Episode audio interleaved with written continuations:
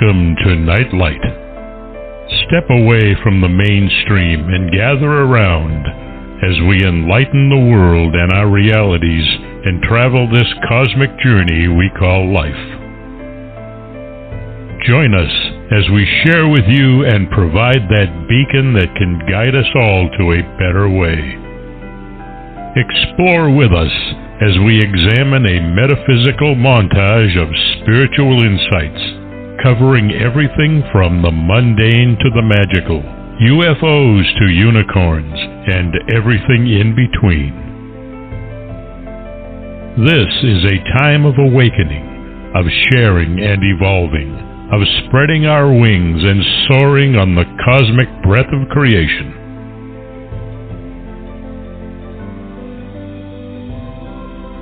Come and join with other light minded spirits as we weave our lights together to seek understanding, enlightenment, and with a little luck, some wisdom. This is Nightlight, a reminder that you are never alone.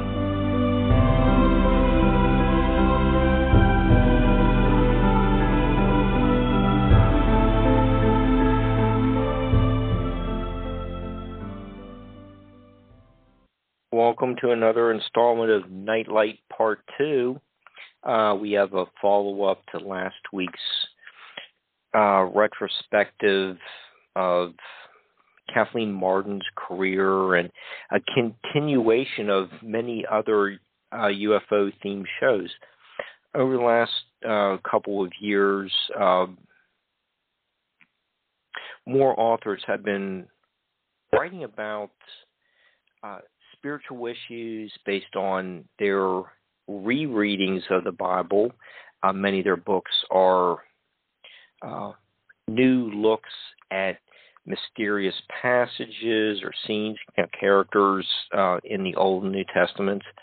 Uh, you know, is New Jerusalem a craft in the process of landing? Who are the people under the earth in Revelation 4? Uh, are they still there? Um,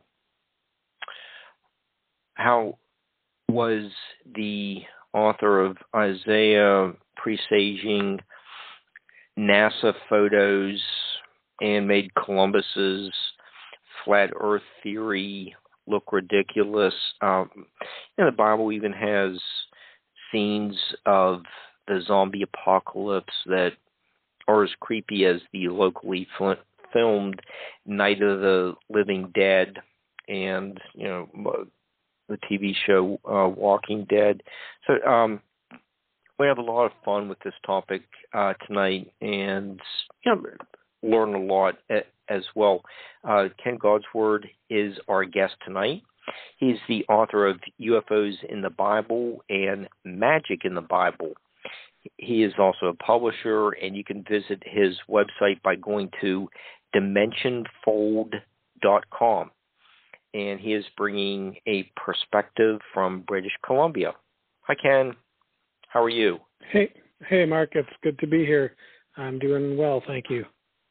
Good. And uh, oh, uh, uh, uh, and how?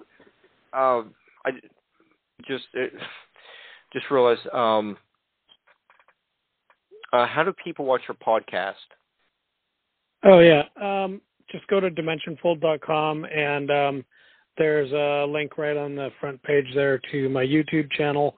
Um, I'm currently in the process of getting that uh, getting those episodes converted into a podcast format as well. Uh, but currently um, it's not quite ready, but it'll it'll be on the same place. Everything's Okay. linked from there. Okay, cool. Um, yeah, I'm, I'm, I'm sorry. Just uh, realized I forgot to write that in the uh, in, intro. Um, but I, um, I truly enjoyed your UFOs in the Bible. Uh, It's you know, like I said, so many of our listeners really enjoy that topic. We've had great guests, you know, just bringing all their different um, views on the subject. It, it really is a captivating uh, uh, topic, um, yeah, I think you bring something a little different by you know starting off by including uh, Dr. Hynek's uh, scale of UFO experiences and you apply them to the um, many uh, of the scenes in the Bible. So um, let's get get into maybe um, what the uh, there are four four cons. Uh, let's define those and you know look at uh, sure. Some some of the passages in the Old and New Testaments that uh, best exemplify um, how this, this book's you know starting to be written what 3500 years or so ago is pretty accurate with what's been recent, just recently reported. It's actually remarkably similar to the to today's current um, UFO sightings that are being recorded and reported every day. Um, you know, even with you would think that with today's technology we would be able to prove this once and for all, uh, but it remains difficult to get um, really good uh, video evidence or you know even photographs are are hard to come by. I'm I'm lurking on uh, a lot of um, UFO um, Facebook pages and whatnot where people are sharing a lot of uh, a lot of their experiences and and uh, their photos, and um, it's still really uh, really difficult to say with any certainty. Hey, this is incontrovertible evidence right here. Uh, there's there's some that are pretty good, um, but what is interesting is that the when when people do report um, having a close encounter, uh, so that's the that's the real difference is that a lot of a lot of the sightings or the the uh, hey I saw something weird or you know kind of those kinds of stories. Um, a lot of the times it's really uh, it seems to be a light in the sky and without a lot of definition or um, uh-huh. you know it might be too far away to, to, to tell how big it is or anything like that. Um, but there is a, a much smaller percentage of UFO uh, witnesses who have what we call a close encounter. And so that is where it is something a lot closer and larger and more well defined in terms of um, being able to uh, to get a good physical description of a craft and its movement and its its size and its dimensions and its shape. Um, and not only that, but also its occupants in some cases. Uh-huh. Um, and that exact scenario has been playing out for thousands of years uh, because we can trace it um, certainly back to the time of Moses and the Exodus, um, and with a little, a, a little bit, um, maybe a little bit weaker evidence um, farther back to uh, the time of Abraham. So uh, that puts us back to around um, 17, 1800 BC, um, or possibly earlier, as we don't really know. Um, we don't have a, a super solid uh, timeline in, in, terms of the biblical events, assuming they were historical. Uh, which I will I will give them credit for that for at least for most of these things. Um, but yeah, when we have um, when we have these close encounters, uh, Alan J. Hynek developed the scale, um, which is now called the the Hynek scale. And he, at the time when he did that, he was working for the U.S. government, um, specifically the uh, U.S. Army, and um, they hired him to uh, well, ostensibly to investigate, but um, really to debunk uh, most of the the stories that people were were telling about their experiences. Um, so even though even though um, himself was uh, somewhat of a skeptic at first when he began this job, um, which is probably what helped him get the job in the first place. Uh, but he didn't remain a skeptic for long because the evidence that he was uh, hearing about and um, frankly seeing because they uh, they had uh, photographs and things like that and and actually actual physical evidence that they were sometimes able to obtain.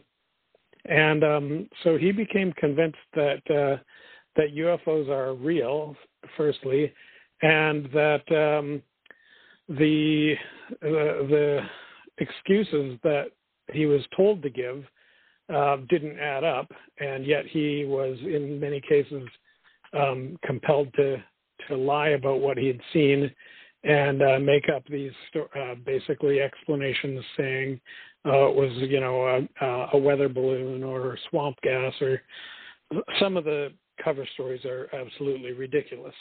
Um, but in any case, um, uh, Hynek basically because he was he came from a scientific background and um, so rather than just writing a whole bunch of pages of notes he began to categorize them.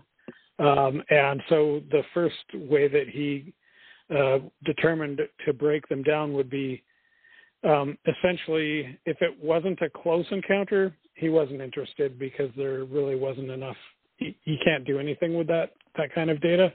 Um, so the reports that he were began to gather were all close encounters, which by his definition is that the craft is within 500 feet of the witness. Um, so, uh, as you can imagine, um, from that distance, you can usually get a pretty good look at something. Um, so, what what he began to do was um, the the first so he made four kinds. He just called them kinds. Um, those are his categories. And the first kind is uh, basically there's a physical object here and um, it it's it's generally flying or sometimes in some cases there were uh, they were coming out of the ocean or uh, coming basically aquatic um, but some kind of unknown craft. Um, and the second kind so each of these different kinds is sort of like builds on on each of the previous ones. So the second kind is um, where there's some kind of craft uh, but the the difference here is that there is physical evidence left behind. Um, and so it could be a case where a craft came and landed and singed the grass or you know cut off tree branches or something like that.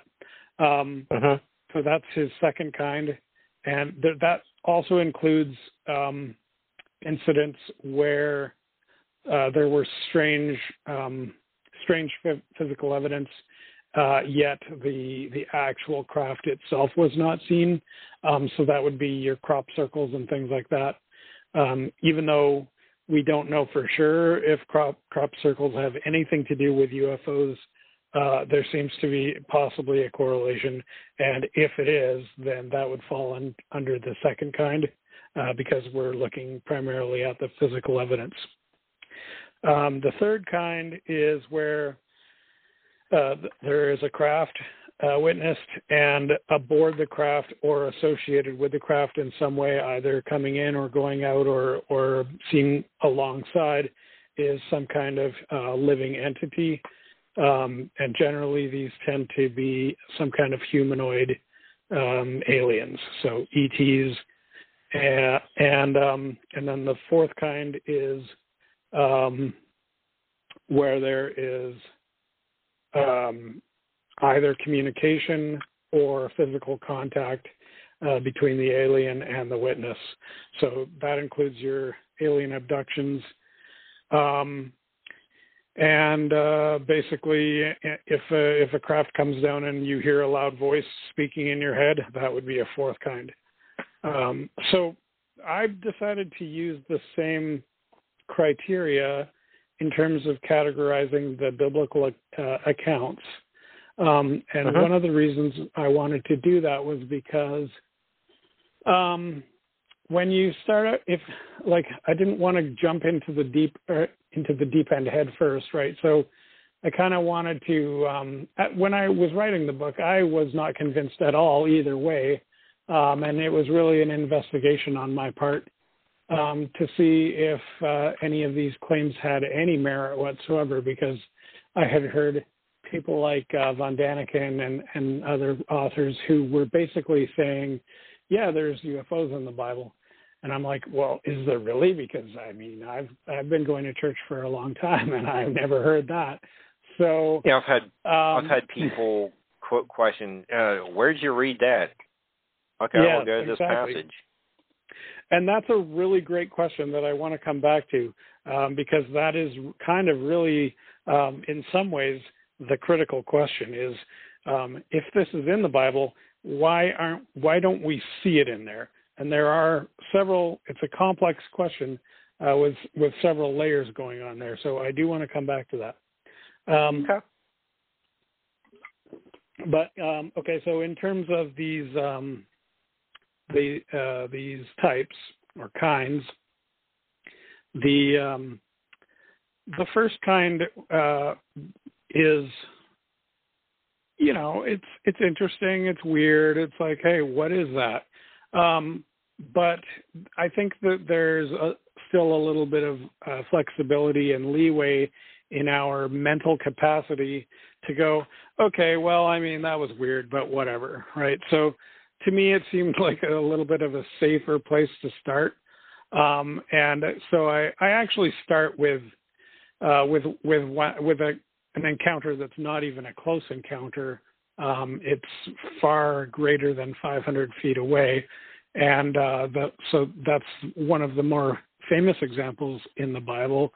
That because we actually hear about this one every year um, in the wintertime, very close to uh, winter solstice, and that, of course, is the story of the three wise men and the Star of Bethlehem. Um, and it's been pointed out by by numerous people that uh, the Star of Bethlehem is very strange. Um, it, it's not a star and it's not a comet, and these are based on um, descriptions right in the Book of Matthew about how it moved and how it moved for a while and then stopped and then uh-huh. continued and and basically it's uh, it has a very very strange uh, movement pattern that can't be explained by any kind of natural phenomenon. Um, but right. Again, it never really gets close enough to get a good description. So it is essentially a speck of light, which is uh, identical to a star in many ways. Um, but it, it, so it it's it, it uh, um, uh, procession across the sky does not follow any astrophysics. That's correct. Uh, if, yeah, if it uh, was a yeah, comet, a mo- range of motion. Yeah, that's right. Um, if it was a comet or an asteroid or even a planet or uh, or anything like that, um, it would it would have a straight streak across the sky. I mean, it might look curved uh, because of the, the curvature of, of where of our viewing platform, um, but the it doesn't stop it's directly not over stop the main and start. Right. Yeah. It's not going to stop and start, and it certainly isn't going to stop and then somehow pinpoint a specific house in a specific town in the city of Bethlehem. That is not something that a meteor can ever do unless it lands on it. Uh, but yeah. the Bible does not speak about it in those kind of terms. Um, it never mentions the thing coming down, although it does mention the uh, what they call um, angels in the book of Luke, uh, where the suddenly there's a, a mighty host appearing to the shepherds. Um, so there's some there are some other strange things around that encounter that just don't add up to it, to it being any kind of a comet or an asteroid. Um, but yet, it, it's also it, not a close encounter. Yeah, you know, it it it. I, I um, might be jumping a little too far ahead of myself, but it the Star of Bethlehem leads them to their destination as if it could read their minds or something like that. It, it, it seemed like, like they're they're going to the same place. Yeah, it it seems to. Um, that, that's interesting that you brought that up. I hadn't really thought of it like that, but you're right because um, essentially, in terms of the the narrative in uh, in Matthew, the wise men are following the star, and then um, at, at some point they seem to kind of lose track of it somehow because they go and they are stopping and asking for directions essentially and asking um, you know where is this child who will be the king of israel and so as they're doing that the star somehow you know somehow miraculously waits for them uh, which mm-hmm. asteroids mm-hmm. don't do and then right. uh, when they're ready to continue it continues to lead them on and brings them to bethlehem so it is very strange Okay. Uh, uh, you know, uh, later on, you know, we'll get into different types of crafts, but uh, uh, that uh, that is a so fascinating. should I move on to type two? So okay, so oh, yeah, yeah, yeah, yeah, yeah, Let's do two. number two. Okay, so the second kind is the physical evidence. Um, so a couple of outstanding cases on on this particular one. Um, the uh, the story of Jacob, um, and he actually has several uh, UFO encounters, um, uh, kind of on the heels of each other. In fact, um, the first time he sees a UFO, he actually see he. This is actually a third kind encounter, um, but I I sort of deal with it in the in the second part of the book because uh, because of the physical aspects of it. Um, his his first encounter is he sees a multitude, or he calls it an army of what um, in in most Bible translations uh, they they call it an army of angels. But it's important to remember that anytime you see the word angel in the Old Testament, that is a mistranslation. Uh, the Hebrew language does not contain a word for angel. So what what they do have is they have words that describe a person's job. So many times they use the word me, uh, messenger, uh, which is um, uh, ma- is it Manaheim? Uh, I can't remember the the Hebrew off the top of my head. Um, but anyway, uh, it's something like that. Um, so the um, basically the the this army of um, what we we're not really sure what they are at, in the narr- in the narrative because um, Jacob doesn't know what they are, but he sees a bunch of strange people, but they they are different. Is the only thing that he is really struck by, and he um, he he basically is uh, very um, he's very affected by this encounter so much so that he stops and he sends his, his family on ahead and he says look i'm going to stay here. Um, now that may be because he wanted to keep his family safe. That might be part of the issue. Um, but uh, I, there was more going on here. So he stays behind and he um, he sees this whole army and he ends up set it, setting up sort of a um, an altar, I suppose is what they generally call it. But uh, basically, um, he he does a spiritual ritual uh, after seeing this army of strange beings, and um, so they're obviously not just um, you know the Hittites or the Amalekites or something somebody like that. They're they're not just another bunch of people. Um, they are remarkable enough that he he decides to do uh, a, he makes it into a religious issue, uh, right? I suppose. So, um, and then uh, a couple of days later, he um, he sees another thing that's even stranger, and this time uh, he sees the same this these same people, uh, but this time he seems he describes it as there being up on top of a ladder or a set of stairs, um, and so this story is uh, generally known as Jacob's ladder. Um, but again, we have some translation problems here, which I dig into uh, in quite a, quite amount of detail in the book um, to basically say that um, if you if you begin to read the, the Bible in in the Hebrew, and which is of course difficult to do because uh, most of us are not uh, fluent in Hebrew. But um, honestly, the with the with the tool set that we have um, of the Bible and the interlinear Bibles, uh, there are several uh, of them available online. Even um, Bible Hub has a good one, and um, and with the Strong's Concordance, uh, which basically is a huge da- um, database of every single word in the entire Bible, um, and it's it's easy to cross-reference things. So that's that's kind of what I started doing, and I, is I was I I began to read the text and um, question whether the some of the translations were really made sense.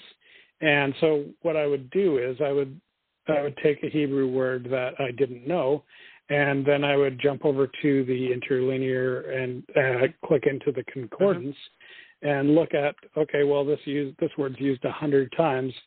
Okay, um, what does it mean? It's easy to get a sense of that because it, they list all the verses that where it appears and the translation for each of those verses. Um, and so often you have these very strange results where it means a certain thing 99 times, and then one time the translators have given it an entirely different meaning. And they, I started coming across so many of these types of words, um, and they're always popping out uh, in these stories, which I cover in, in the UFOs in the Bible book. All of these stories have um, like one or several of these words that are mi- badly mistranslated and um, uh, sometimes in very nonsensical ways.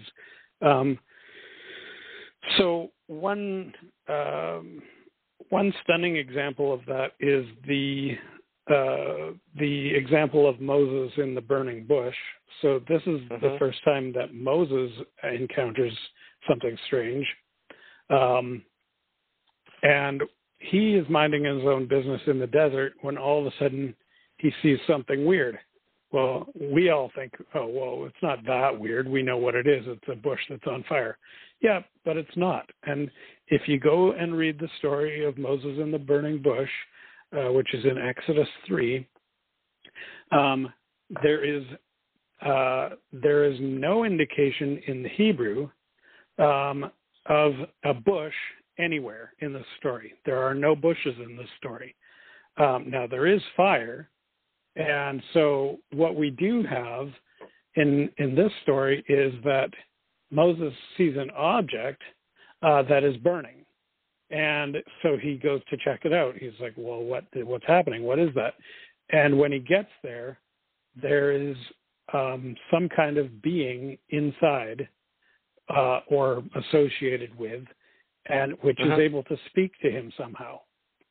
So either it knows Hebrew and is just speaking his language verbally, uh, or it might be using telepathic power. Uh, we're not sure. The way the Bible story reads, it kind of sounds like telepathy. Um, uh, I'm not going to die on that cross, as if you will, um, but it may or may not be. But in any case, it's a strange story because, if nothing else, it's a very, very clear example uh, because if you if you go into Exodus three in the interlinear Bible and click on the word Hasana, which is uh, the word that we are translating as bush, um, you will see that word pops up, and it says, "Oh, this is the only place in the Bible where this word appears." Okay, well, I guess maybe they're maybe they're right. How do we know? Well, they're not right, and here's how we know you the Bible does not only talk about a bush once. There's bushes mentioned in the Bible dozens of times, and Yeah, every time, vegetation. yeah, there's trees, there's bushes, there's many of them are listed by different name. Uh, you've got myrtle wood, you've got pines, you've got Mhm. cedars, yeah, a bunch of different flowers. There's tons of uh, the botany in the Bible, and Mhm. the, the fact that none of the references in the Bible to anything resembling a bush are the word hasana says to me the hasana is not a bush. Um, on top Makes of that, the um, there is uh, there are some metallic seeming kind of descriptions in there. Um, so let's just put that uh, in, kind of put a pin in that, and then as we come to some of the other examples, the, the, the there isn't really a a single verse in the Bible that you can read and go, oh yeah, see, that's totally a UFO. Um, because this is the problem. The Bible is not supposed to be read verse by verse. Like this is what we're so accustomed to is picking out a single verse and expecting some some grand notion to to speak to us. No, would you do that with any book? Like pick up the nearest book to you and read a verse. What what kind of deep meaning can you get out of that? No, you got to read the chapter um, at the very least, uh, and it helps to know how it fits in with the general narration. So you really need to know the whole story, and you need to kind of start at the beginning. And when we be, if you if we can begin to do that with the Bible, and strip away all the mistranslation and the misdirection, um, the Bible reads completely differently from what we think it says. Um, so yeah, I did want to say that the second second uh, second type, second kind, um, the reason that Jacob is a second kind encounter is because he actually had a physical wrestling match uh, with this being who came out of uh, one of the cra- uh, came out of a craft. Um, the craft Yeah. was said to descend from the sky, and uh, a being came out of it and and fought with him. Um, so I never could figure out why an angel would do that.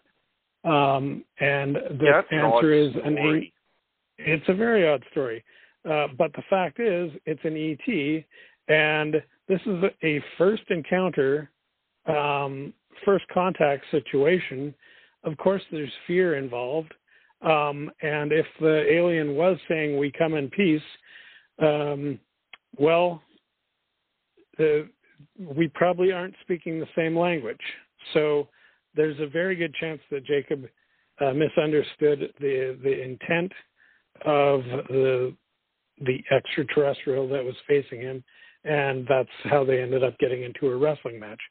Um, but I mean, I'm reading a little bit into it in that in this when I say these kinds of statements. But the fact is, um, he if if you go and read the description of what he saw and how he describes it, and then you think to yourself, could that does that kind of sound like a flying spaceship? You, you, usually in all of these stories, it does. Um, so there's, I won't go through the the like every encounter by encounter because there's actually uh, 45 separate encounters um, with various of the biblical heroes. Almost every single biblical hero that you can think of has had a UFO encounter. Um, there were 113 separate uh, people who are UFO witnesses are named in the Bible. Oh, sorry, I shouldn't say they're named. 75 of them uh, were not named by name, but there was a group of 75 elders. So we're talking about the entire Congress of the of the House of Israel, um, and they not only saw a spaceship, uh, but they were actually taken aboard a spaceship, and they had dinner with the extraterrestrials on board their spaceship. That is in the Bible, and I have never heard a sermon about that, uh, but it's right in there. And I'm going to tell you because I know some of the listeners are going to want to check that out for themselves. Um, that is in Exodus, um, uh, Exodus 24. So you've got, which is another interesting point because um, we're always we've always been taught that no man can see the face of God and live, um, and and that does seem to be the case at in the early chapters of Exodus. Um, the the aliens are taking great pains to tell um, to tell uh, Moses to stay back and only he can approach, and uh, various safety measures. Um, but it doesn't last very long, um, and I'm I don't know if that is because they came up with better safety protocols or they found some equipment or I don't know what's going on. Um, but uh, in Exodus 24, 75 elders of Israel, plus Moses, plus Aaron, plus um, a couple other guys. So there was probably closer to 80, 80 people up there. Um, Abba, Abihu and, and, and yeah, Abihu, Nadab, Nadab, and Abihu, yeah, and uh, yeah. Um, so and, and in Exodus 24, it literally says that they uh, they went up and they had a feast with with what they what we interpreted as God, but even now it's not the Hebrew doesn't say God, it says with the Elohim. So the Elohim is sort of a big, um, very important uh, point in, because that is um, many times when we think we're reading a story about God, we're not. We're reading a story about the Elohim, and the Elohim is a plural, and the the the im ending is always plural, and the im ending generally means that it is a living, intelligent being, a group of living, intelligent beings. So the 75 elders went up and had dinner with the Elohim, uh, and it seemed to be aboard their spacecraft. And so that is, uh, I go into detail about that, and, um, and uh, just a whole bunch of other things. So um, I don't know. I feel like I'm kind of going on and on. Maybe I'll let you get a question in. Um, see, I a whole bunch of questions. Um, if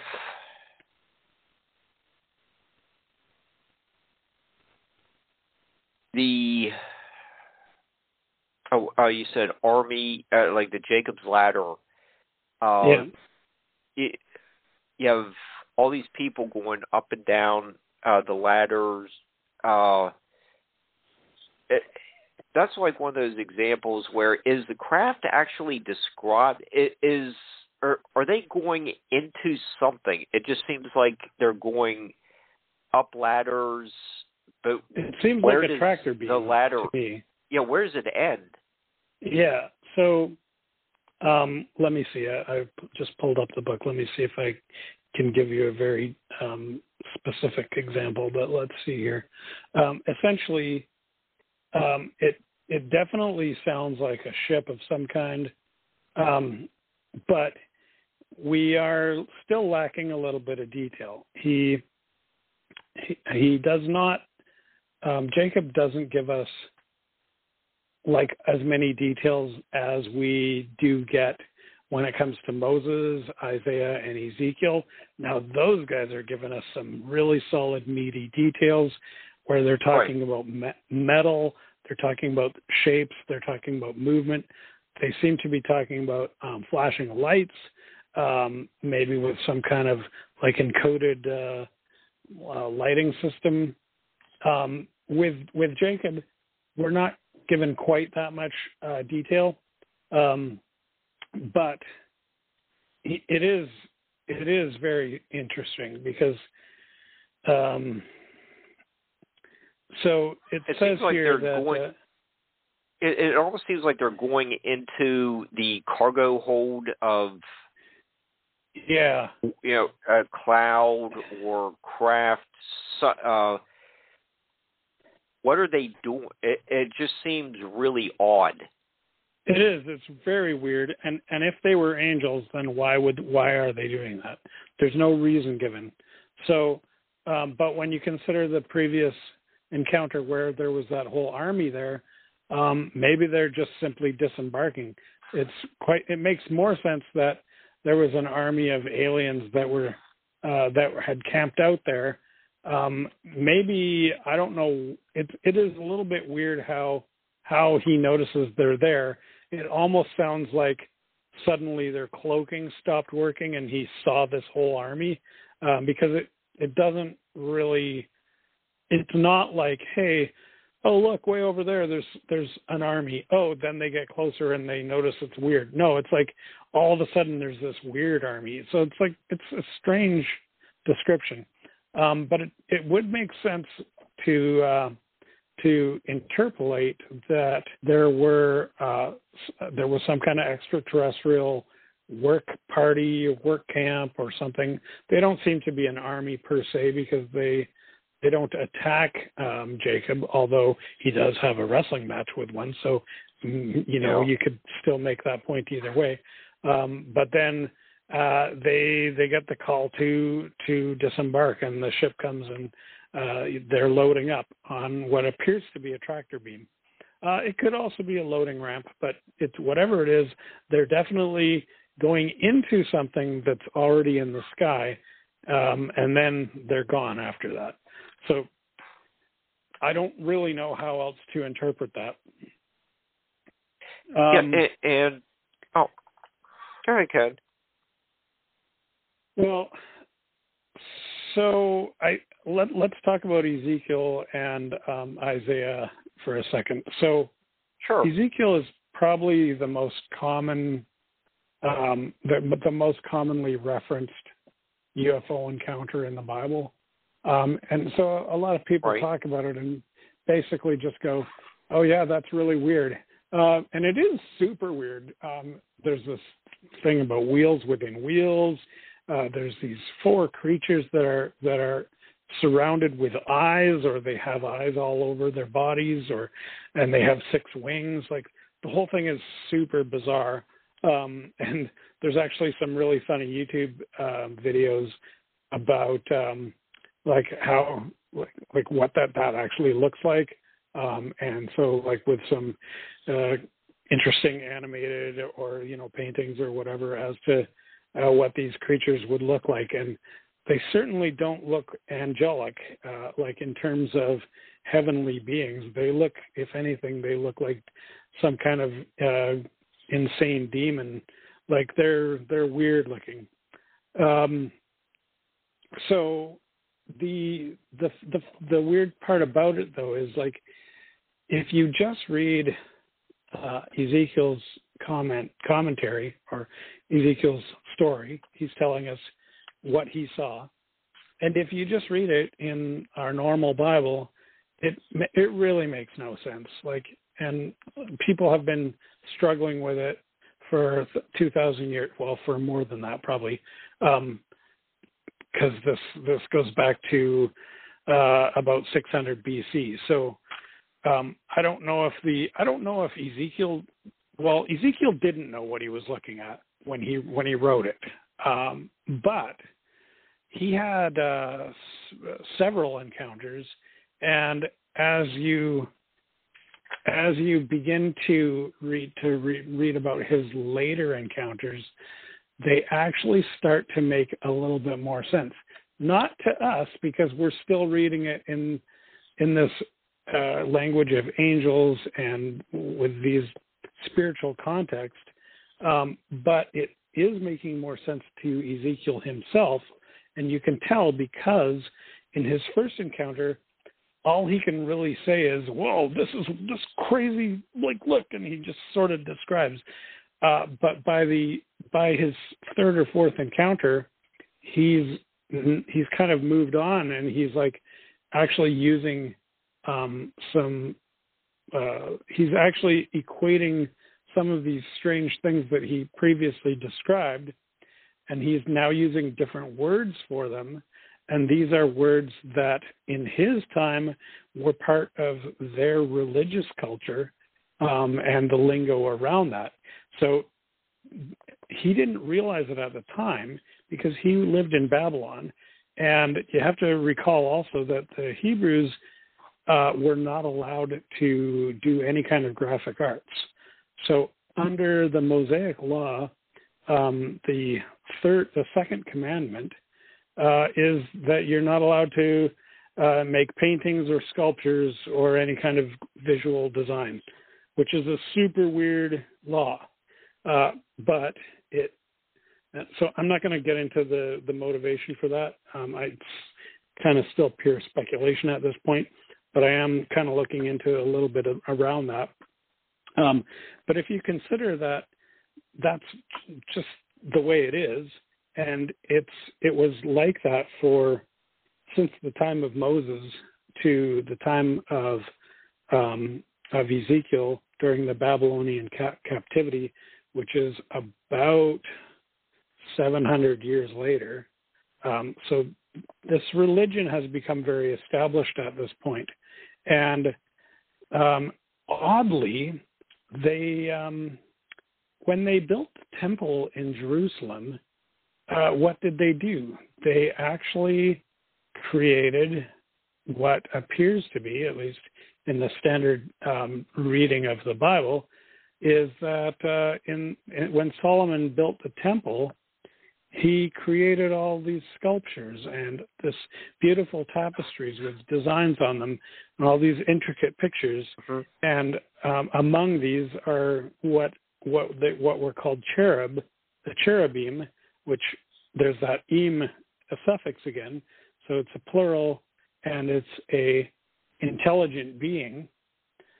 Um, but it's so so there's already this sort of this um, concept beginning to develop. It's it's still nothing like our uh, modern um, concept of what an angel, what we think an angel is, um, but it's starting to go along that that road.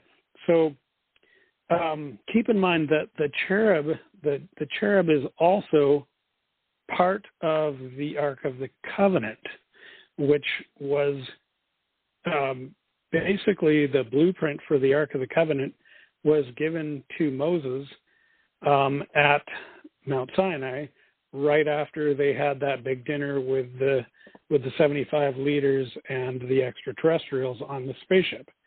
Um, so Moses comes away with that uh, with these these plans for um, a, a, whole bunch of stuff that Yahweh tells them to build. Now, in this, so so here's another character. Yahweh is a very important character, and we think of Yahweh as God, which is I'm not saying is wrong, um, but it's maybe a little bit of a different flavor of of what we think God is today. Um, but it's important to notice that Moses had two completely separate things happening. He was having dinner with the Elohim, and he received information from Yahweh. Yahweh is separate from the Elohim. There is, we equate them, but they're not. That's totally wrong.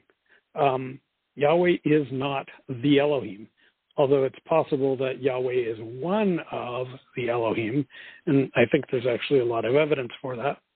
Um, uh, but to say to say that the Elohim equals Yahweh is is the exactly the same as saying people equals Mark Eddy.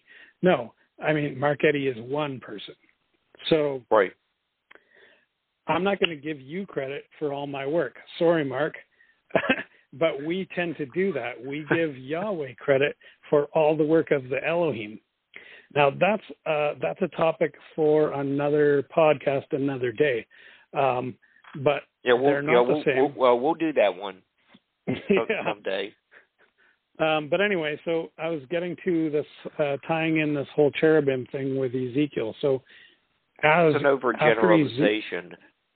Well, so this is where it gets really strange, is because you at first um, Ezekiel sees some weird shit going down, and there's lights in the sky, and there's metal objects floating around, and there's smoke, and there's fire, and there's these strange intelligences, and they seem to be speaking to him.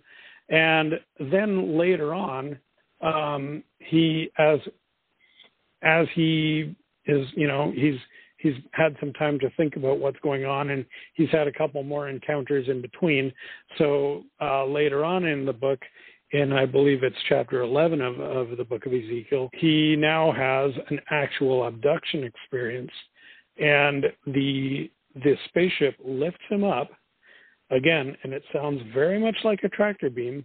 Um, it says that his the top of his hair, like what it literally says is a hand grabbed him by the top of the head, which the the hand of of Yahweh, or I believe hmm, was it the Elohim? That's a good question. Was it the hand of the Elohim or the hand of Yahweh? But something grabbed him and forcibly pulled him up into the sky by the head. So it's not like he's standing on a platform and, and it's lifting him, him up. He's he's getting sucked up uh, like a tractor beam, and he suddenly finds himself in Isaiah uh, in um, in uh, Jerusalem. Now, Jerusalem is hundreds of miles away from Babylon, where he was a second ago. So how did how did the how does this work? Does he did they have teleportation, um, or was it like the same type of um, navigational type of abilities that we see in uh, some of these uh, t- new videos that the Pentagon has released lately, uh, like the Tic Tac, or you know these these other videos where these objects appear to sure. just have phenomenal speed. Um, or, or, or, almost like Star Trek technology you know, with the mm-hmm. you know beam me up Scotty thing. Almost, but it doesn't exactly sound like he doesn't talk about. Um, like it's weird that it's it's got this part about being lifted up, whereas if it was a beaming or even just a normal teleportation, um, you, you there's no point in lifting somebody up before you teleport them. Just teleport them from where they are. Um, so there's something strange happening there. But my what I was trying to get at was now um, Ezekiel is in uh, in Jerusalem in the temple, and not not only in the temple, but he is he is told by again we can't tell if this is a, a telepathic voice or if someone is, is speaking from the craft or what's happening. Um, but he is told to walk through the temple. Uh, he's told how, you know, kind of given navigational instructions, and he is told to walk right into the very holy of holies, which is where the Ark of the Covenant lives. And in that uh, holy space, where no one is allowed to go and no photography is allowed and no one has ever drawn a picture of it of the ark of the covenant because they're not allowed um, then once he sees that his language around the description of the flying craft suddenly changes. Now he is he begins to use this the terminology of the cherubim and equating that to uh, the the flying craft. So now he says the cherubim lifted up, and the sound of the cherubim's wings was like thunder. And there was he talks about fire, and he talks about um, somebody taking hot coals, and and it sounds like they're either putting fuel rods in or like stoking a fire or something like it's there's this much more of a machine-like quality to his um, to the description of of this encounter, um, even though there are cer- other, other certain elements of it which which are consistent. So he's now still talking about four creatures with with four eyes and six wings, um, but he talks about them in a different way that makes you um, makes us really question because now he knows what a cherubim is uh, because he saw the cherubim that was part of the Ark of the Covenant. Um, so that to me is a huge clue. Um, and so I, I go into a fair bit of detail in terms of digging into what that might mean and how that how that kind of breaks down in terms of um, in terms of Ezekiel's own experience. Um, well, it, and then we see the a very similar thing happens with Isaiah, um, and I, am not going to really go into detail about Isaiah right now, but um, it's very a lot of parallels between Ezekiel and Isaiah. Well, it, in the opening of uh, the book of Ezekiel, uh, you know, talk about uh, uh, four faces, and each had four wings, and two covered up their bodies. Uh, you know, I wonder if they that, that kind of sounds like um, the insectoid types, and you just described that um, you know the cherubim. Uh, you also get the ser- seraphim. Uh, mm-hmm. So, so are are there a variety of different yeah, races there does of seem ETs? To be. Uh, there does seem to be, and um, I I basically am barely scratching the surface of that question in this book, um, but that is that's a lot of the current research that I'm doing is, um, and there's it turns out that there's actually dozens of these, um, well, they're intelligent people that are groups of intelligent people because they end in eem, um, but they they are sort of described in very strange ways, um, and I'm I'm digging into that in, uh, in the book of Genesis and the book of Job uh, which has a, a, a, huge amount of uh, details on that. And so that'll be um, covered in my next book. Um, but in terms of Ezekiel's descriptions, there are certainly several of them there. And um, yeah, that you mentioned the seraphim and the, the cherubim. The seraphim is a strange one because the word seraph uh, actually means snake. So it's pretty much on the surface in terms of what that what these things are. They're the snake people.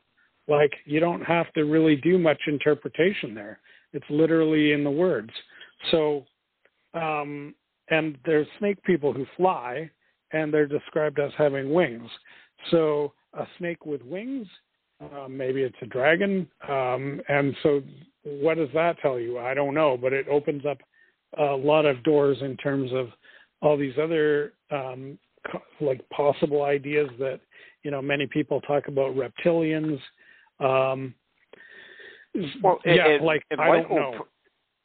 Yeah, and, Michael's probably shown you uh, the different types of you know the Nordics and the reptilians mm-hmm. that he encountered. You know, last yeah. on last week's show, uh, Kathleen uh, Barton was talking about uh, the different um, um, uh, ETs that com- comprised of um, the uh, Council of Eight, who you know was meeting with her and uh, her group. So yeah, oh, so they actually met with them. Uh, yeah, through um, uh, like some kind of like hi- hypnosis type sessions, and okay. they were getting um, messages. But it, it, you know, it seems like the Bible's pretty accurate about there were different types of ET species. Yes, and there are also different types of human species or or subspecies or intermixing, um, and that is explicitly described in Genesis chapter 6, where they talk about the Nephilim, again, Eem. Um, and so these are said to be the um, the product of interracial breeding between the sons of the Elohim and the daughters of the humans at that time. And it's what's not clear in that at all is that um, is the result of that is that who who we are? Like, are we the Nephilim, or are the Nephilim uh, another group of people who are no longer here, or who possibly are still here but are in hiding? Um, so there's a lot of questions around that, and it's not clear. Um, now, the the Bible says that the Nephilim. Uh, it doesn't it doesn't come out and say it, but it's if you put two and two together it from a couple of different um, kind of different uh, areas, the it seems that the Nephilim are giants. Um, on the other hand, we are also giants if the people writing the story are a lot shorter than us. So it, it doesn't really mean that it's not us. Um, there's there's a lot of very interesting stuff to go into there, um, and, and, particularly a lot of that involves the Book of Enoch, um, which I don't cover in this book because this book is very specifically about uh, a. It's really just about the flying saucers um, and the encounters. Uh, I'm I'm not going into the alien races in this book. Uh, look for my next book for a bit of that. Um, and the other thing was that I wanted to keep the focus of this book uh, very strictly on the canonical, agreed on canon Bible books. Um, so I don't look at any of the, uh, say, the Gnostic gospels or the book of uh, the book of Enoch, or um, or any of these other uh, things. Even though there is some really good material in there, um, and I'm I will be, you know, kind of bringing that into my uh, my future investigations. Okay, well, um, let's see. Um, yeah, you were. You did mention uh, the thing about the faces and wings, and I, I want to say something about that, um, but oh, okay, yeah. I, I don't really know how much to say because honestly, uh, in the book, I probably use ten pages um, to talk about that stuff, and it's it is um, fairly uh, sort of convoluted a, a little bit because it it sort of has to tie in from a bunch of different aspects. But but where I end up with it is that um, there is a concept in so okay let's just do quickly three things. So um, in ezekiel's uh, description the word used here is uh, a hebrew word panim which again this word ends in im so that implies that it is plural and intelligent. Now in this book i'm not going I'm not. I'm kind of ignoring the, the that part of of this uh, because it's already complicated enough. Um, but I am I'm going to dig into this panim thing uh, later on. Um, so, but it's very interesting that this word panim is translated as faces, uh, but it also is sometimes translated as wings, and um, and there's another word that's sort of similar where they're kind of both um where's what's this other word? Uh kanap is another one. And here's a, again kanapayim which ends in im so you've got these panim and kanapayim which are are, are the two uh, words that are really um, sort of the, the critical pieces of this whole concept of uh, faces and wings, and they're really not clear at all. Um, and if you look at the, the, way that those two words are used throughout the rest of the Bible, um, it's also not very clear. So a lot of times you do uh, you do see that that they're somehow being used as um, you know ed- edges or wings or or faces. But it's weird because why what's with this i am ending? Like there's something strange going on that i haven't quite sorted out yet. Um, but one thing that i did come to is that sort of in between the idea of faces and wings is uh, more of a mathematical concept uh, where if you are looking at um, for, uh, for example um, like a Cartesian solid, which is a, a mathematical concept um, for modeling geometrical shapes, um, which is if you if you are if you've ever seen the dice that you use when you play D and D, you've got the twenty sided dice and the four sided dice and all of these strange shapes. Um, these are uh, pure mathematical figures that um, mathematically the term is edge. Now, we there's edges and vertices, and I think that that's actually what's happening is that there's this is an attempt to describe the shape of the object. Um, so I think that we're actually getting a little confused when we're talking about faces because we think uh, of it as a face, like how you and I have a face, um, but right. it's actually like a face, like how a pyramid has four faces. You know, it, it's talking about the the shape of the thing.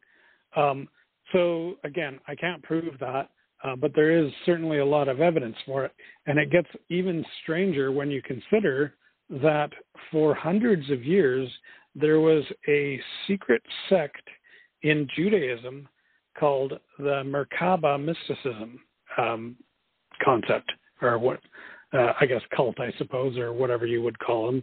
Um, okay. And basically, their whole their whole thing was that they were really intrigued by by this these uh, these verses uh, that are that we're investigating from Ezekiel and from Isaiah and from some of the work from the Psalms, where uh, King David writes a lot of songs about uh, what he calls the cherubim, which is again another and and but they have this uh, boiled into this concept in this whole cult is the fact that these are some kind of machine that you can ride on.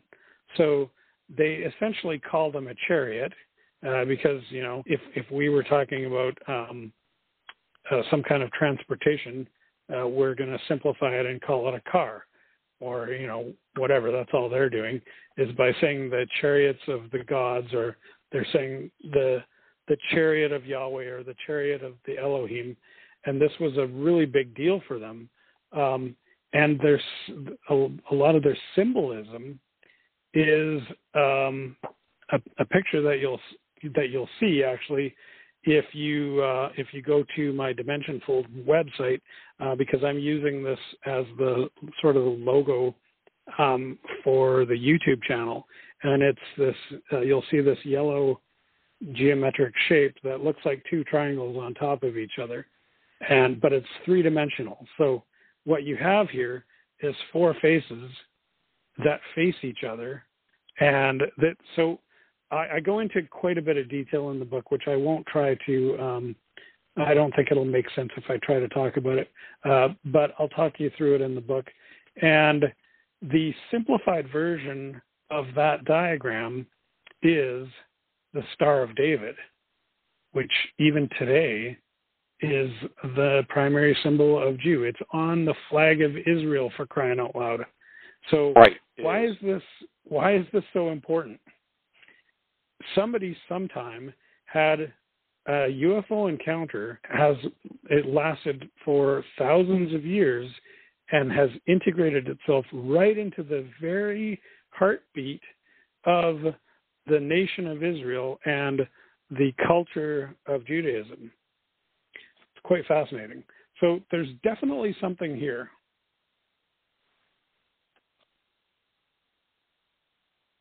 And okay, what next? What do you got next?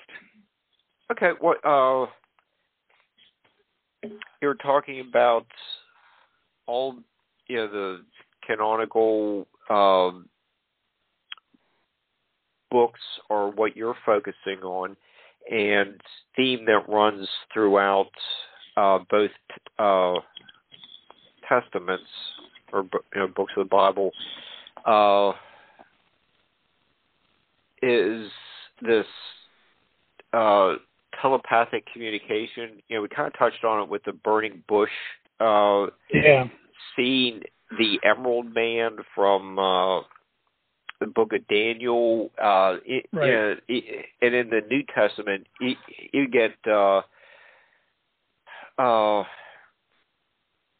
when Saul was converted. It, there's kind of like this uh, beam of light just comes down from nowhere, and it's yeah, you know, just said it's the voice of Yahweh telling him, uh, you know, uh, you, you know you'll be blind for three days, yeah. and you know you need to stop yeah. doing uh, this persecution stuff. So it, you know, we get all these different types of disembodied human voices uh, throughout um, both books. And um, it's it's super important to realize that this is a critical key factor and a component in in Christianity through to through today. Um, and part of the theology is that we can pray uh, and God will hear us. And we don't even have to pray out loud. We can think words and God will know what we're thinking. Okay. And also, uh, by on this, the other direction is also true, where, and maybe this is a little bit more trickier because many people, uh, most people haven't really had a lot of success with it, but theoretically, uh, God can also reveal truth to you through just through mental communication. Um, personally, I think that I've experienced that so, many times. Um, and but it's it's very interesting that we we are admonished to pray all like I think um, I think it would be pretty accurate to say that um, a traditional Christian is encouraged to play to pray daily. Uh, so essentially, it's it's this very interesting concept that um, we won't use the word te- telepathy, and and if you bring it up, we we might get offended or freaked out or think it's of the devil or something, but it's baked into the orthodoxy of of the Christian Church and the theology in that God is able to do this. This is one of the things that that is possible and that God um, can do, does do, and wants us to do. Um, so I think if you to overlook that and to say, well, yeah, there's no evidence for telepathy. Well, if there's no evidence for telepathy, why are we being encouraged to use telepathy daily? Um, clearly, there's evidence for it, and so many of the stories in the Bible, even with a with a very traditional reading, um, are are absolutely 100% um, exactly the same as telepathy. They just don't use that word. Um, but you have every one of the prophets. Um, so you've got, again, you've got Ezekiel, Isaiah, Daniel. Now, these three guys have um, very explicit UFO encounters, uh, but that's not recognized. Uh, but it is recognized that God has spoken to them. Um, not only that, we're to read the words that they uh, wrote down and we're to take them as absolute truth. So there's a lot of weight being put into this telepathy. Um, and it's not just the, it's not just those three guys.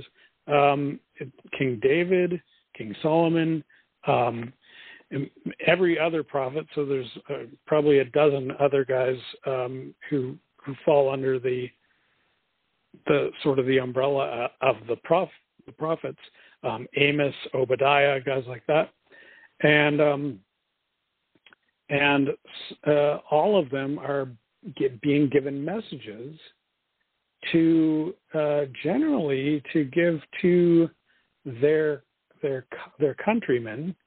Um, oftentimes, the messages are directly uh, to the king or the leader at the time, and um, very strangely, many of these messages are very political in nature and are essentially recommending um, tactics to use in the next battle. Uh, that it's not uncommon for that to be one of the one of the topics of the prophetic message. So um, you gotta wonder, well, like why, if if God is like in some other dimension somewhere, um, why is He telling us how to fight our neighbor? Like it does, it's weird. Um, but the fact that all of these things seem to be um, what we're supposed to believe are true, um, it it does parallel some of the other things that that are more explicit but are not no longer accepted to be canonical, such as the Book of Enoch. And the reason I bring that up is that in the Book of Enoch, there is a a group of well, um, I I was going to say a group of Elohim, and it may or may not be, but um, let let's just go with that for now, and, and with the assumption that it, that might not be technically true. Uh, but there's a another group that's that seem to be similar, um, and they are called the Watchers, and these uh-huh. are typically understood as being an angelic presence, and kind of where we get the idea of the um, the guardian angel motif. And these Watchers are seemingly they they seem to be orbiting Earth and uh, and basically um, com- monitoring all of our um, communications and even our it would seem even our personal private thoughts uh, because this would be huh. the same way that we are able to pray um, especially when you consider the catholic stance on prayer uh, where you uh, they uh, they make allowances for not only for praying to God, who is the the supreme creator of the universe, and you know would make sense to have such powers, uh, but in Catholicism, you're we are also able to pray to um, Mary, the mother of Jesus. We are able and the to other pray saints. Yeah, all the saints. So how is it that saints are able to hear our prayers? Uh, telepathically, even without our voicing them. Um, and keep in mind what are saints?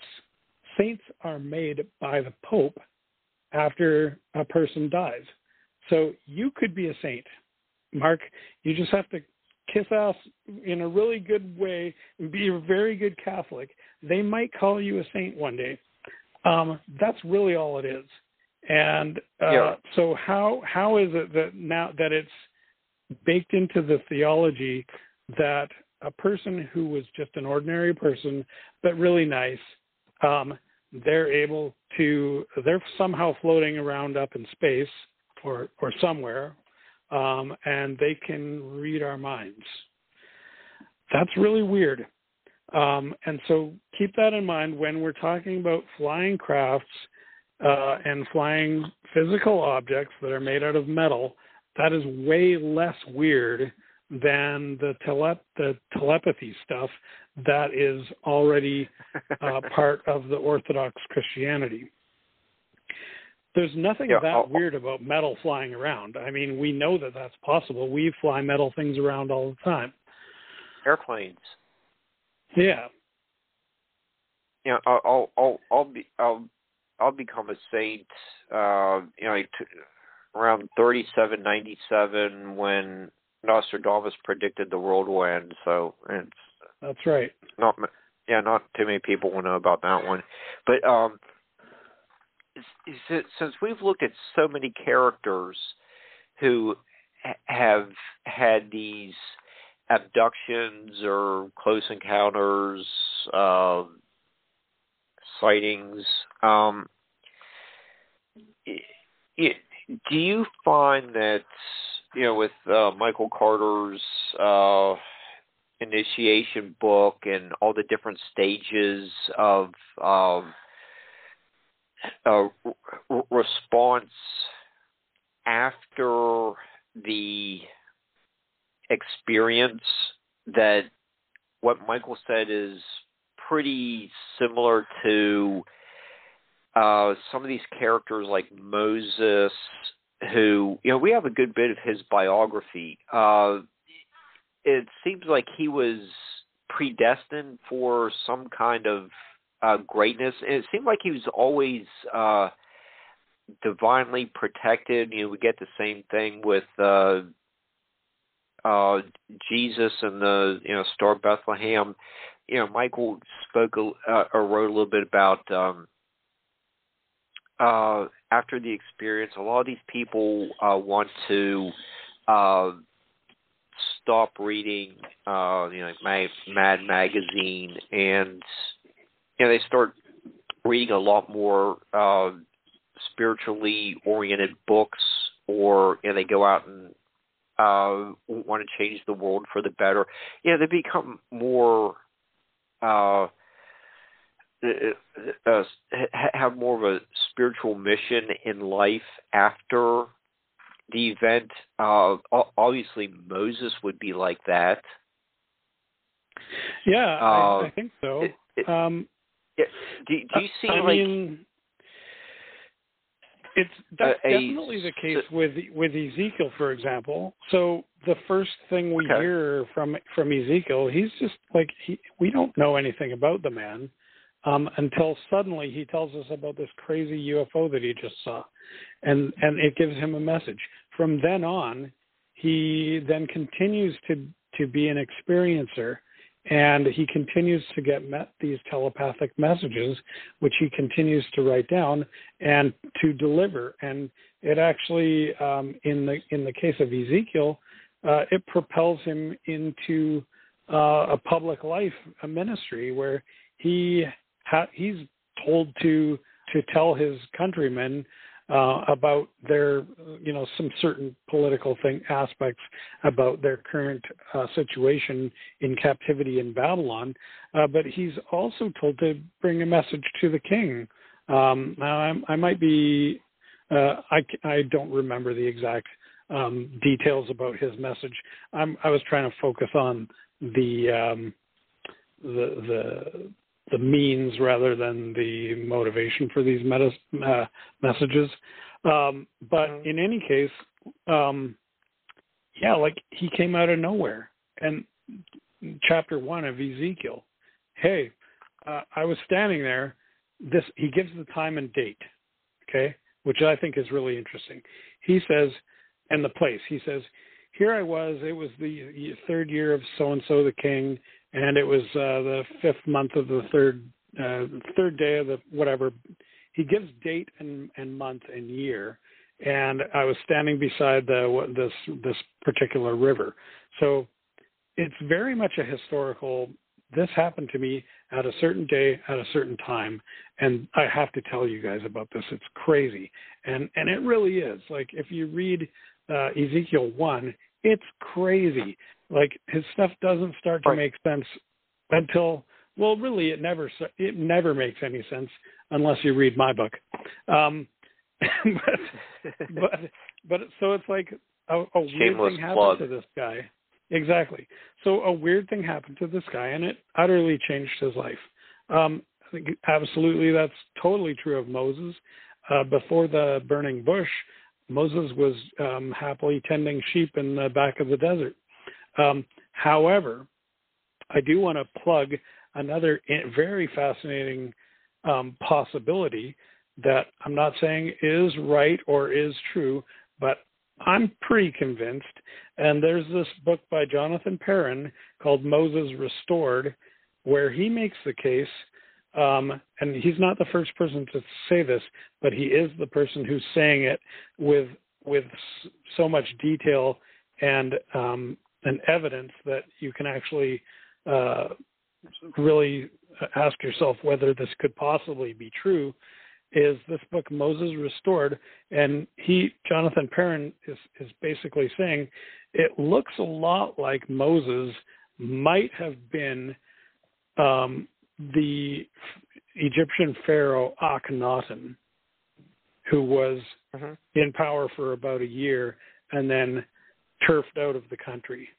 Uh, uh, so there's this huge chunk of Moses' story that's missing, right? We we know a little bit about his childhood, where he was. Um, it's said that he uh, was hidden in a basket in the Nile River and adopted into uh-huh. the Pharaoh's house and grew up as a prince in the Pharaoh's house. Well, what does that mean? If he grew up in the house of Pharaoh, um, the house, okay, Pharaoh was the top of the pile, the richest man on earth, the most powerful man on earth. Um, and he had access to the best education uh, and the best that any the best that money can buy in, in all senses. And he was definitely well educated as an Egyptian magician, um, which I talk about in my other book, Magic in the Bible. And uh, right. and so then suddenly he knows all this stuff and is like literally Moses would have been like one of the the smartest men in the world because he had he was among a very small handful of people who were educated in that court in the the court of Pharaoh. So I don't know how many people they pushed through, through there a year, but it was um, maybe a couple hundred, not not like the millions of, of university graduates that we're pumping out every year now. Um, he was one of the very, very elite, um, top trained, and very powerful people on earth. Suddenly he disappears. Uh, so to me, and Jonathan gives tons of other evidence. Um, I highly recommend that book, Moses Restored. Um, but anyway, um, what was what was the question again?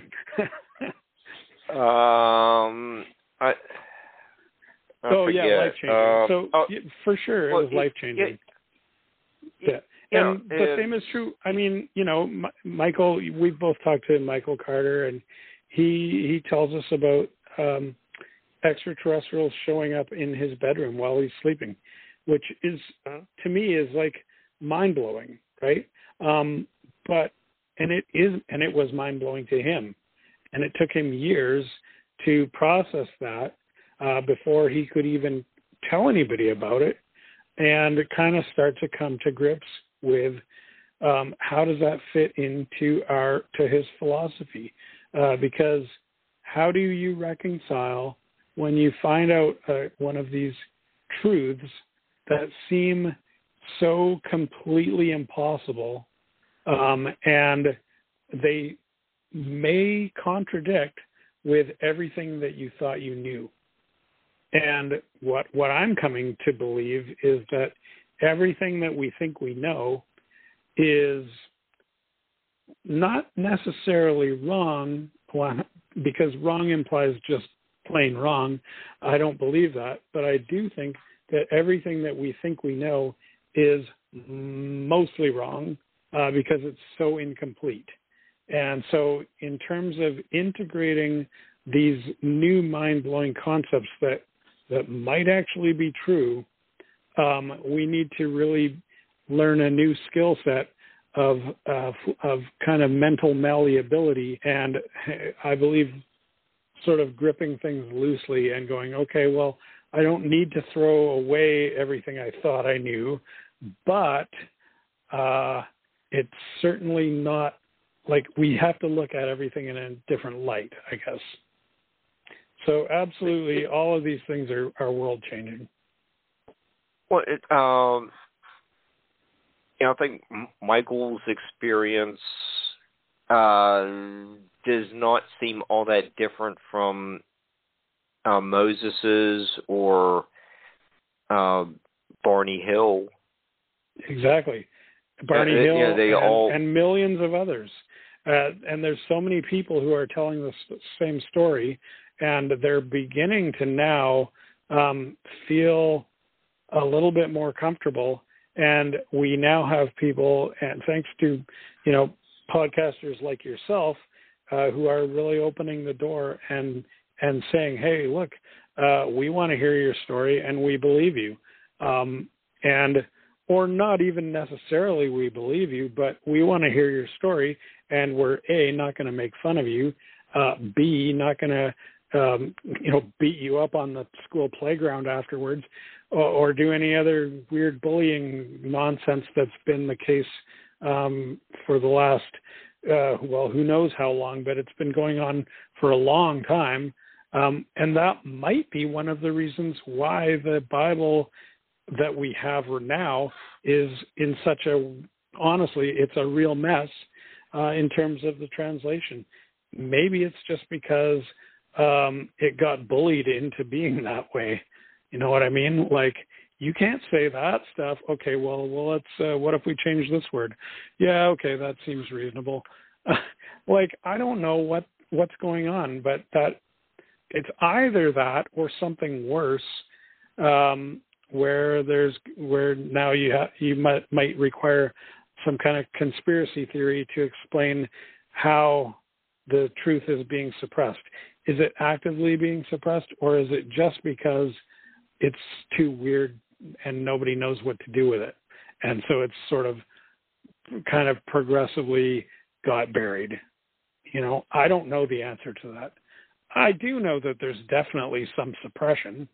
Um, I mean, that's that's mm. clear in in the um, in just the history of the Bible that nobody's trying to hide. We all know that there was there were various councils with you know censors and people with big black uh, black markers and fire pits to ready to burn certain sections of what was uh, not going to be allowed in. That's, you, you, that's, yeah, uh, can you, uh, uh yeah. You, I was just going to say you, you know that from uh, your you know regular talks with uh, Jim Willis. I, he's he, he has a terrific mm-hmm. book on yeah, uh, his book "Censoring God" is is great, yeah, and it that, talks a lot about that. And and he's you know very knowledgeable about you know, that whole uh, topic and so many uh, other aspects of um, you know prehistory going back to Gobekli Tepe. Yeah, so, for sure. You, you know, you're yeah you're getting all that. Um, from you know regular conversations with him. He you know he uh, he and Michael are some some of the best. Uh, make the most convincing cases on you know the lecture circuit uh, now. I agree completely, and uh, so uh, um, as another plug for my YouTube channel, um, we have a series of uh, several videos on there where um, Michael J. S. Carter and uh, Jim Willis sit down with me and we just talk about some of these very interesting ideas. Um, and the Elohim is is one of the things we talked about. And um, geez, I don't even remember, but there's there's a, a bunch, several uh, videos on there, uh, fascinating conversations. Um, and I do hope to uh, have more of those conversations with those two guys. Um, but yeah, it's uh, it is. It's quite remarkable, uh, really, when you think that we've come. Um, we've. I was going to say we've come all this far, but I don't know how far we've come. Uh, but it is interesting that as the years go by, um, we're we're allowed to talk about different things, or we're not allowed to talk about different things, and and there's all of these different uh, powers that affect and shape the culture that we find ourselves in and this has been happening um, for thousands of years, maybe for millions of years. We don't know really how long humans have been have been wrestling with these concepts and been been talking about this stuff. We know for sure it's. Um, I think the most conservative estimates uh, in terms of mo- when when did humans become modern is like 70,000 years, I think. Is that right? Um, it's a long time. It's a long time.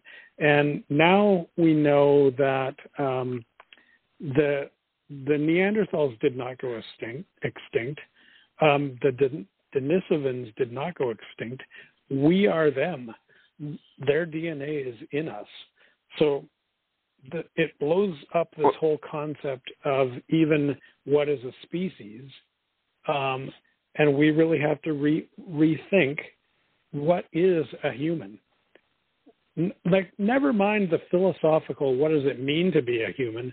I'm talking about biologically speaking, we cannot define a human the way that we used to define it. Uh, because it used to be, as we're, we were taught in school, we are Homo sapiens. There were these other human, other hominids uh, that were not us, and that we some of them we may have descended from or evolved from.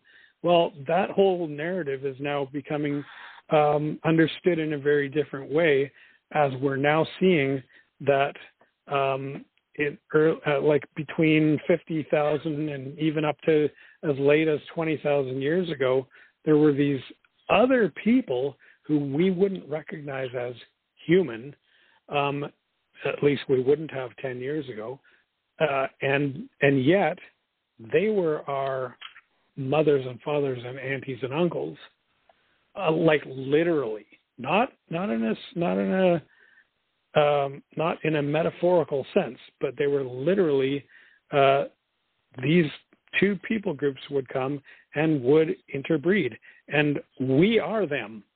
So this really brings you back to the concept of the Nephilim again.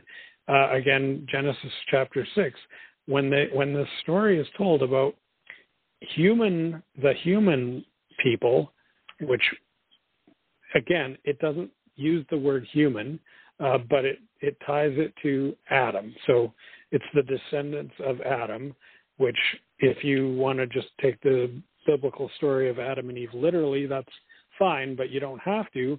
Uh, essentially, what we're saying is, at some point, there was uh, there was a group of people that were somehow, you know, um, genetically. I don't want to say genetically pure, even though there's a lot of biblical biblical reason I could say that.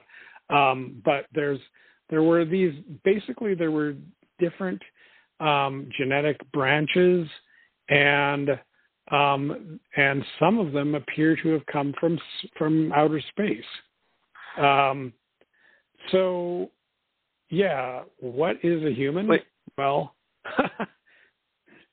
well, you know, uh, G, you know, with, with Jim's study in preparation for his um, uh, job uh, of being a uh, uh, tour leader to Gobekli Tepe, it, you know, he he would be, be aware of the uh, events and uh, you know, so, so like one of the the earliest man-made structures is so unlike anything else. Uh, you know, Stonehenge is still thousand years in the future. Yeah. Now, okay, so I'm so, I'm going to so pick a bone with you here because okay. you you just triggered me. So this is a this is something that I find Uh, fascinating. Uh, uh, please is- don't have a meltdown. Well, we we had a, No. we we had one guest do that when I triggered her, but that, it won't be that bad, trust me. Um, Okay. But uh, I just want to say that um, uh, I- I hear people who are interested in uh, in this these kind of topics, um, and I'm in, I'm lumping Graham Hancock is actually the worst offender, and I blame him for making this a popular thing to say uh, because he said the oldest civilization. And he's referring to Gobekli Tepe as okay. Well, we used to think Sumerian was the oldest civil, or Sumer was the oldest. Well, now we know that Gobek, Gobekli Tepe was earlier. So now that's the oldest. No, it's not the oldest. It's the oldest one that we've dug up. But is it Right. even that? No, it isn't even that because there's now keep in mind some of these claims are being hotly refuted. That doesn't mean they're wrong. Uh, It doesn't mean they're right either, but it doesn't mean they're wrong. Um, but we have uh, we have a lot of um, evidence from all around the world that um, that goes back farther, and in many, in some cases, much farther back in time uh, than uh, Gobekli Tepe. Um, so, for example, uh, the the the Chinese, um, I'll say mythology, but I don't like I don't like some of the things that that implies. Uh, but the Chinese stories include um, 18,000 years. Uh, sorry, actually, several different um, several eras that are 18,000 years each uh, back to back. So that's at least um, we're coming up on almost 40,000 years, and that's so Right. that's sort of their the story that they're telling, their history, if you like. Now, you have to be careful because there there's the words history and mythology are sort of misleading because you know we think that oh historic history is true and mythology is false. No, it's eh, that's it's not that black and white. There's a little bit of an Um, overlap. There's definitely an overlap. So so we've got the Chinese saying um, you know forty thousand. We've got the uh, there's some evidence in the Egyptian uh, culture for this um, this concept of Zep Tepe, which is um, like the olden times kind of thing. I'm just trying to see if I can Like, find this yet. it- yeah, was that like so the the- first stage or something? Yeah, basically they're they're kind of the first age thing, and um, and and theirs is again a, about um, again actually almost forty thousand years ago. It's uh, my calculation here is um, that Zep Tepe would have started at thirty nine thousand nine hundred and twenty years ago. Um, so like that's, about contemporary with the Chinese yeah timeline. exactly. Um, so now let's look at uh, Sumer. So in Sumer, the now Sumer we know is a is a real thing, and we gave them credit for being the oldest, um, and up until we found uh, Göbekli Tepe. And so, you know, if anybody has credit, uh, and we should believe them, it's the Sumerians. And if we look at the Sumerian calendar, not their mythology, but their uh, historical calendar of the Sumerian history, it goes it goes back um, two hundred and twenty thousand years.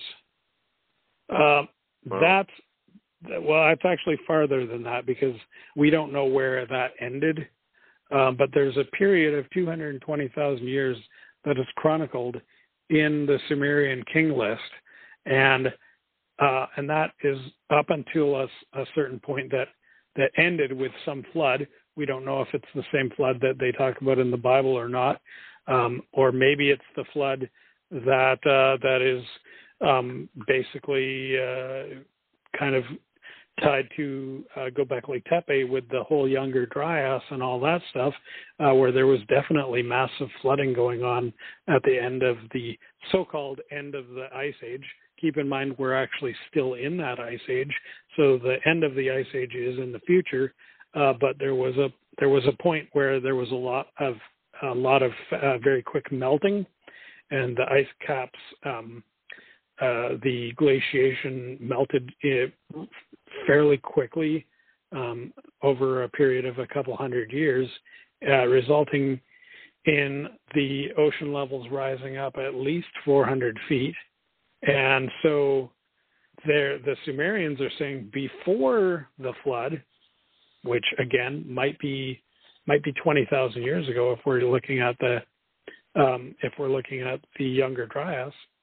Uh, so then they're saying now go back another 220,000 years.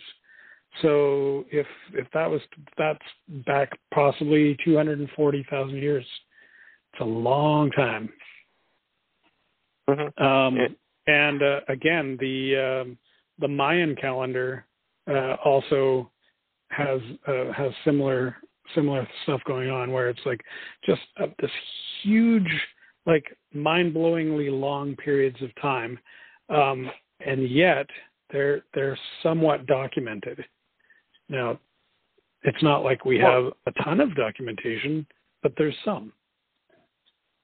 Well, you also have the uh, extreme old age of many of the biblical ca- characters too, and and that that does kind of fit in with, uh, you know, you know like the That's right. Mayan or Chinese uh, dating. Uh, uh, you know, were they using like the same?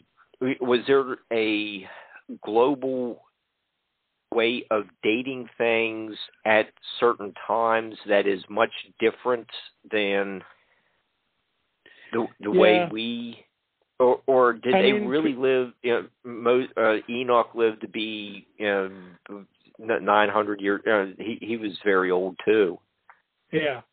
So a lot of people have proposed that um, many of these um, ancient dating systems are are getting mixed up between months and years. Um, I don't buy it for two reasons. Okay, let's say let's just say that they're correct. Okay, so when they say years, they really mean months. Okay, that's fine. If that was true, how old was Enoch then? 900 divided by 12 is um I don't know. Uh, 90, we don't. 90? Uh, it's our policy. We don't do math on nightlight. Uh, yeah, that's right. But it's about 90. Okay, I I believe that. That's reasonable. Okay. Um now so what about um some of these old it's some like- of these other old guys? They were a Well, it's like- hundred when they had their first child. Okay, divide that by twelve. Now that means that this kid was eight years old when he had his That first doesn't child sense. that doesn't work. So that's the first reason where this whole uh, months not years thing is is crap. It just doesn't work. The second reason Okay. is these people are um, either hunter gatherers or agriculturalists. The year is vitally important to their survival, and they know damn well uh, how the year is progressing. It's not it's not like now where it's like, oh, happy new year, okay, tomorrow's another day. It to to them it's life and death. They need to know what what season it is, uh, when it's When time to plant. plant, when it's Yeah. time to hunt this uh, this type of animal, this it's time to go over here. In fact, um, in the hunter gatherer societies, and I, I say this because I literally know people whose fathers were were hunter gatherers um, in the north no, northern parts of British Columbia, um, and it's it's it's a way of life that's dying off, but is actually not that far removed from from what we think, and uh, they would literally they were nomadic essentially. Um, not that they didn't have a place to live, but that they had multiple places to live and it was always dependent on what time of year it was because it was uh, salmon season or berry season or Uh-huh. season or grouse season and you would go where the where the hunting take, took you and the, that those hunting conditions are only correct uh, at a certain time of the year so it makes no sense whatsoever to say, to say that the ancient people um, thought that moons were more important than the than the solar year. No. Yeah, it, you know, I was just going to say, uh, it, it, yeah, if you ask someone like, you know, how, how far is it to drive to uh Los Angeles, and I say, uh, like eighty-five million uh inches. Mm-hmm. Uh, how, uh, uh, why don't you Yeah, break no, it down as uh, something you know, like mile, uh, some uh, a little bit more reasonable standard unit of measurements? You know, so it's like uh, three thousand Yeah. mile drive. Uh, uh, Okay, I understand that. Yeah. Well, I know that Disneyland is a three day trip because I've done it several times. So Okay, that's yeah. how you do it, right? It's like it's how Takes many how long does there. it take to get here? Yeah. Yeah. Okay. Uh, it's um, uh, it, it, it's the, uh, the a, uh, concept of age in um, you know mainly the Old Testament it is actually a pretty interesting topic. You know, uh, you know, someone has their first child at the age of eighty or something like that. Yeah, Uh, yeah, it, it really does make you think, and it, other, you know, your information, um, you know, uh, you know, so, so many things we uh, didn't get to, you know, different passages, um, um, you know, we, we could you know come back and do more about the Watchers later, uh, you know, Ten Commandments and you know building some of the uh, buildings. Um, yeah, uh, yeah, d- during uh, all of Jesus's life, uh, you get all these supernatural things going on, you know, with uh, the angel Gabriel ar- uh, arriving. Um, yeah, yeah. You know, he's baptized. You, you get this like all this stuff descending down towards um the River Jordan or the earthquake and stuff. But you Yeah. can also cover. There's a lot of weird stuff around Jesus. Um, we should probably do a show just about uh, just about focusing on Jesus' stuff, and Oh, uh, we should yeah, yeah, probably uh, do a show about the um, what was the other thing that I said we wanted to talk about? uh, uh, uh, Moses and uh, uh, you know we we still have like eight seven minutes or so. If you uh, wa- uh yeah that Sure, that's hit- a really interesting topic too. Yeah. Um, Okay. Give me give me one more question, Mark. We got nine minutes. okay. Um. Okay, with uh, you know, just you know, we'll just give you a uh, plug for you know your Moses book.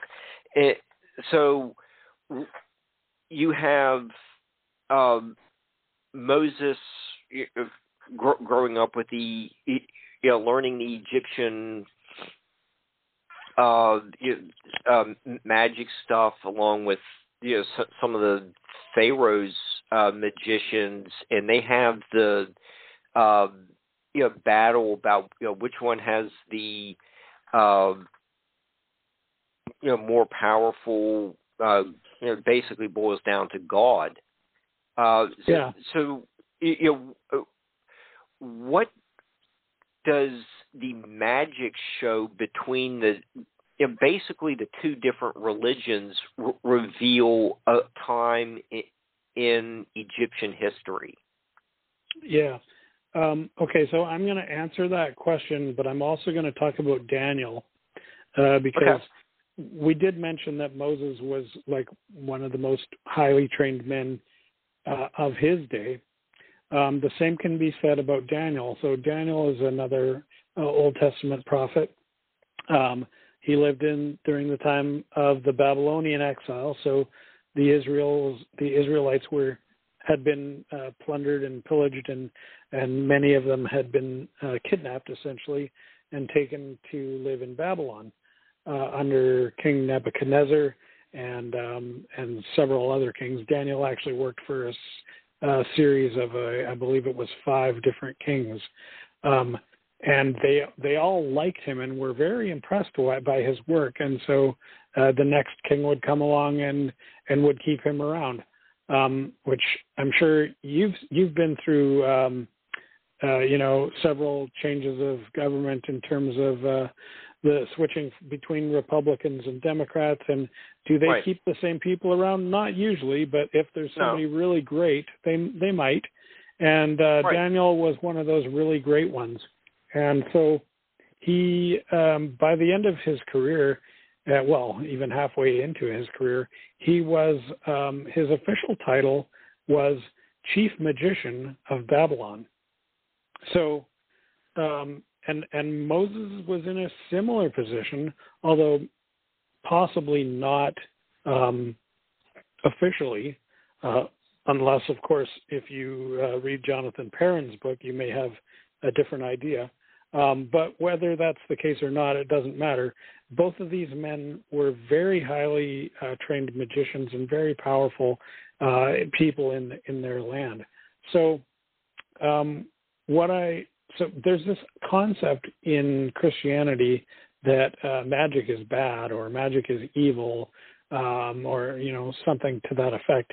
And basically, what where that comes from is um, several verses that come from Moses, of all people, where Moses basically says, um, "You are not allowed." So this is during Moses giving the laws, and he says, "You're not allowed to uh, to consult mediums or sorcerers or or any any of these types of things."